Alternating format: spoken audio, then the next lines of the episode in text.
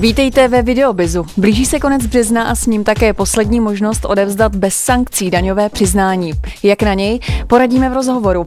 A ve zprávách vám potom také prozradíme, že Češi rádi stonají. Vyplnit daňové přiznání, pokud nemáte daňového poradce, může být pro někoho noční můrou. Jak na to, na co si dát pozor a co se v letošním daňovém přiznání změnilo, to nám v následujícím rozhovoru prozradí Petra Petlachová, mluvčí generálního finančního ředitelství. Já vás tady vítám, hezký den. Hezký den. Tak v současné době máme možnost podávat daňové přiznání buď prostřednictvím daňového formuláře písemně, anebo digitální formou. Můžete nám říct, v čem je ta online podoba lepší? Jaké má výhody? Tak výhody elektronického podávání jsou nesporné v tom, že elektronické podání v podstatě je přístupné kdykoliv. Eh, nevyžaduje žádné dodatečné náklady mm. na to mhm. elektronické podávání, je efektivní, rychlejší, spolehlivější. Potřebujeme k tomu elektronický podpis, který je nutností pro podání uh, daňového přiznání online cestou?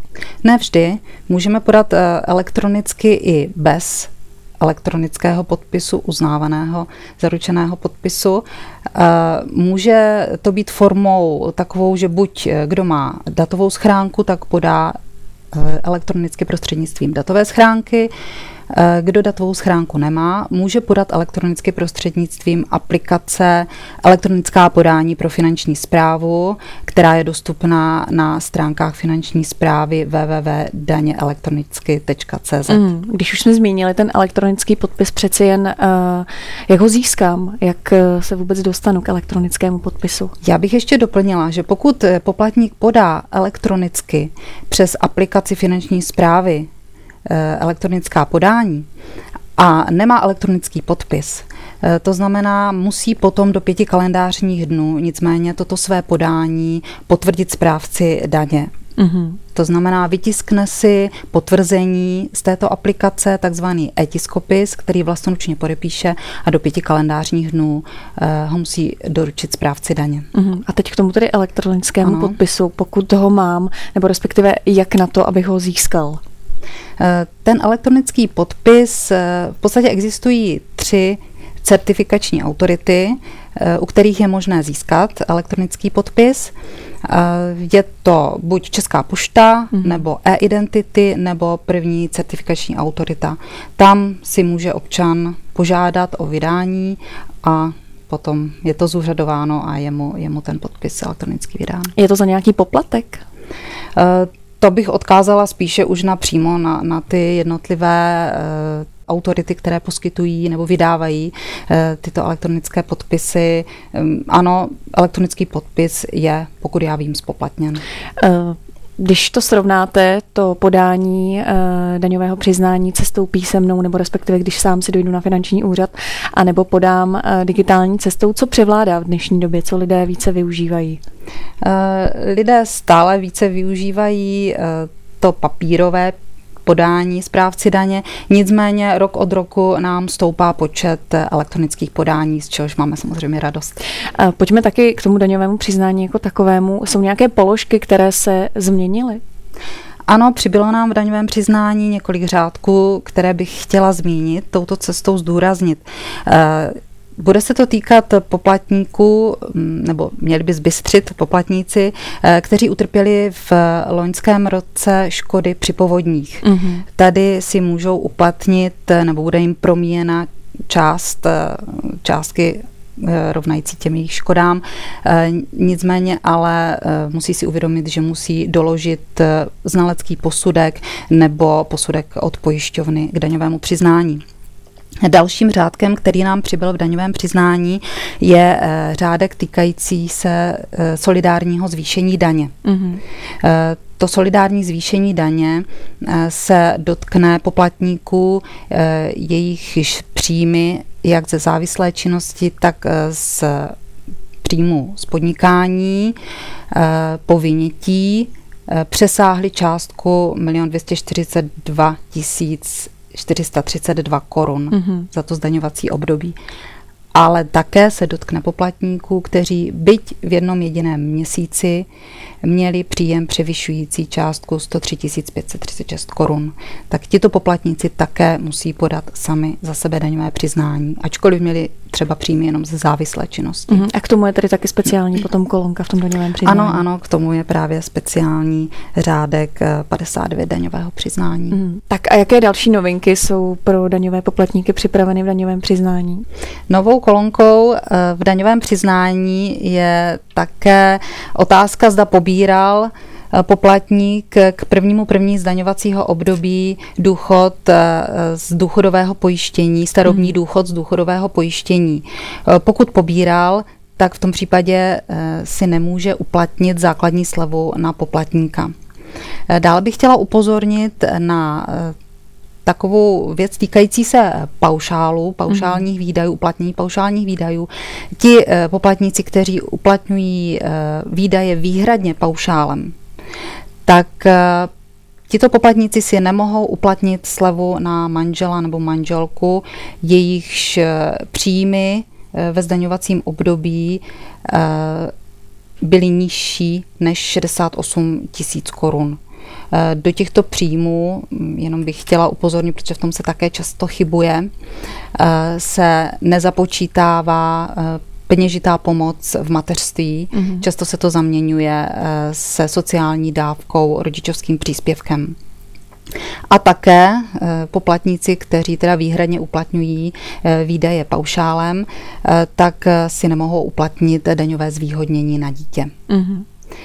Dalším řádkem, to už se týká uh, závěru formuláře daňového přiznání a to seznamu příloh, tak uh, další novinkou je pojistné přiznání.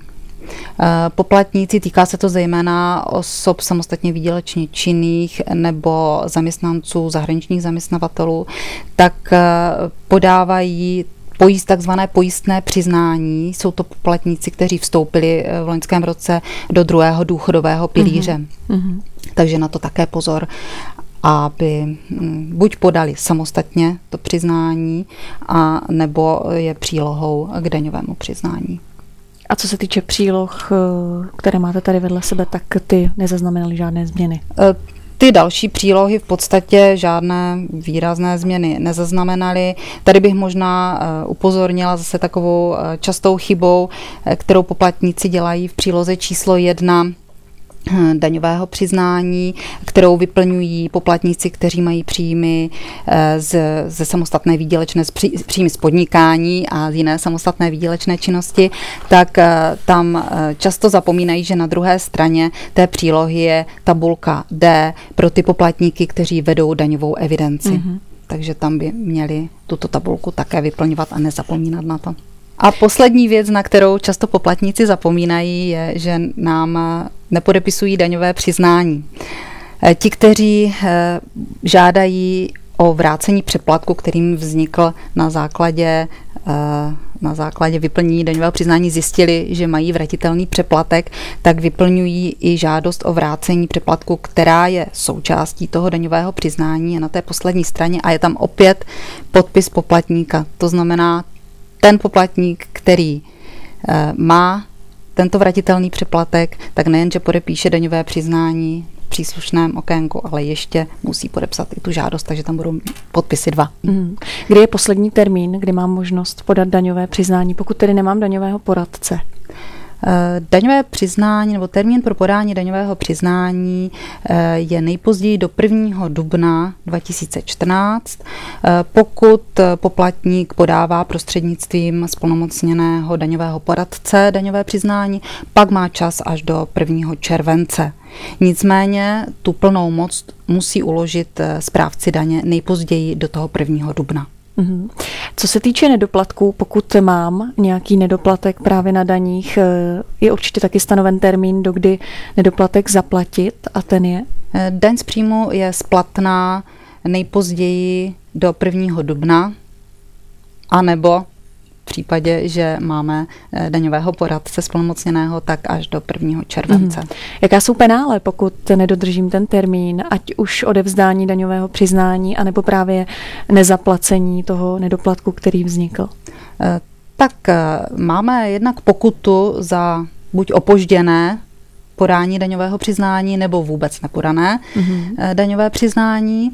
Eh, ta pokuta se odvíjí od eh, počtu dnů spoždění. Mm, pokuta je ve výši 0,05% za každý den prodlení, přičemž jakási taková toleranční lhůta je pět pracovních dnů po termínu. Takže potom se začíná, začíná počítat ta sankce. Mm-hmm. Maximální výše sankce je 300 tisíc korun s tím, že eh, správce daně zašle poplatníkovi, kterého se to teda dotkne, který, kterému bude ta pokuta udělena, zač, zašle platební výměr, který je povinen potom uhradit. Mm. Co se týká té splatnosti daně, pokud je poplatník v prodlení delším zase než pět pracovních dnů, tak tam mu nabíhá takzvaný úrok z prodlení, a ten úrok z prodlení je opět závislý na výši stanovené daně a na počtu dní, o kterých se tedy opozdil ten poplatník s placením daně. Pokud udělám v daňovém přiznání nějakou chybu, na kterou potom zpětně finanční úřad přijde, eh, jaký je proces? Upozorní mě na to, nebo je tam taky nějaká sankce za tu chybu? Eh, samozřejmě eh, tam potom vzniká sankce v podobě penále, a to penále dosahuje výše 20% dodatečně vyměřené daně nebo doměřené daně. Mm-hmm nebo 20% eh, sníženého odpočtu a nebo 1% u snížení ztráty. Uh-huh. A tu informaci dostanu od finančního úřadu, že jsem se dopustil nějaké chyby ve vyplňování toho formuláře. Eh, tak eh, tam bude samozřejmě zahájeno daňové řízení a potom na základě výsledku toho daňového řízení dochází eh, k doměření mm-hmm. daně. Mm-hmm. Pojďme se zaměřit taky na pracovníky finančního úřadu. Jsou oni povinni se mnou konzultovat vyplnění daňového přiznání, pokud přijdu s nějakou žádostí o pomoc? Tak, o radu? Pracovníci finančních úřadů pokud přijde poplatník eh, a požádá pracovníka, jestli mu formálně zkontroluje, zda například má všechny přílohy, které má mít eh, u daňového přiznání, tak eh, pracovníci finančních úřadů velice ochotně a rádi poplatníkům pomohou. Mm-hmm. Pokud to tak není a stane se, že opravdu jako chování toho pracovníka není úplně korektní, mohu se nějak bránit, na někoho se obrátit? Ano, tak daňový řád eh, poskytuje jakousi ochranu poplatníkům a mm, poplatník může podat stížnost jak na chování správce daně, tak na postup správce daně v mm-hmm. řízení. A teď se pojďme zaměřit taky na kontroly. Eh, máte nějaké informace, údaje o tom, eh, kolik kontrol se třeba provede v tom následujícím roce, nebo kolik kontrol bylo provedeno v tom roce 2013? Tak co se týká daňových kontrol, tak daňové kontroly e, jsou prováděny vždycky cíleně. To znamená, mm. e, máme mm, analytické nástroje, které nám pomáhají e, správně určit do které oblasti, případně na které poplatníky je, je potřeba se zaměřit, takže tam cílíme e, svoji, svoji pozornost mhm. samozřejmě. Když je nějaké udání, je to pro vás e, taky nějaký mechanismus, který by vám mohl e, dát jako ten signál, tady je potřeba něco zkontrolovat, nebo ne? E, samozřejmě správce daně prověřuje všechny podněty, ať už jsou to podněty e, od občanů nebo od sdělovacích prostředků. Všechny podněty e, je správce daně povinen prověřit, prošetřit. Uh-huh. A co se týče vůbec průběhu té kontroly, můžete to nějak třeba přiblížit divákům, jak taková kontrola vypadá a probíhá? Eh, kontrola u poplatníka vždycky začíná zahájením té kontroly, kdy je poplatník seznámen eh, se rozsahem daňové kontroly a předmětem daňové mm-hmm. kontroly. Eh, pak začne prověřování, to znamená, poplatník je vyzván k předložení dokladu tak, aby mohl jak si dokladovat to, co tvrdil ve svém daňovém přiznání. No a správce daně prověřuje a na konci je z toho výsledek, kdy se známí eh, poplatníka eh, se svými zjištěními.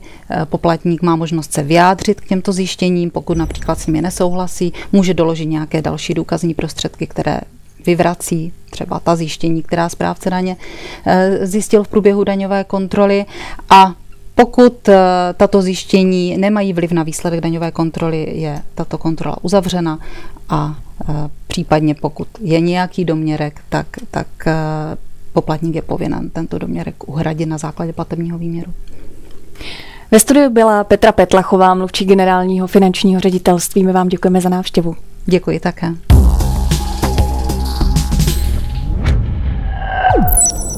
Přes 2,5 milionu dávek nemocenského pojištění v loni vyplatila Česká zpráva sociálního zabezpečení. Výdaje na dávky přesáhly 20 miliard korun. Největší podíl měly výdaje na nemocenské a na peněžitou pomoc v mateřství. Dávky nemocenského pojištění vyplácejí okresní zprávy sociálního zabezpečení. Patří sem nemocenské, ošetřovné, peněžitá pomoc v mateřství a vyrovnávací příspěvek v těhotenství a mateřství. Leden zaznamenal rekord v prodeji motorových vozidel a nepotravinářského zboží. Prodej aut byl navíc rekordní za poslední tři roky. Vyplývá to z údajů Českého statistického úřadu. Na zvýšených tržbách maloobchodu se podílel také prodej nepotravinářského zboží. Mírně rostly i tržby za potraviny. Je to rok, co server podnikatel.cz informoval o zavření obchodu Penny Market v Karlových Varech. Důvodem uzavření byly myši, respektive výskyt myšího trusu. Po 11 měsících je tu další případ. Státní zemědělská a potravinářská inspekce zasáhla v prodejně na ulici Edvarda Beneše v Plzni. Opět našla stopy přítomnosti hlodavců a opět se jednalo o výskyt exkrementů přímo na prodejní ploše. I v tomto případě inspekce obchod uzavřela. Tolik dnešní videobis. Všechny díly sledujte také zpětně na adrese www.videobis.cz. Těšíme se příště na viděnou.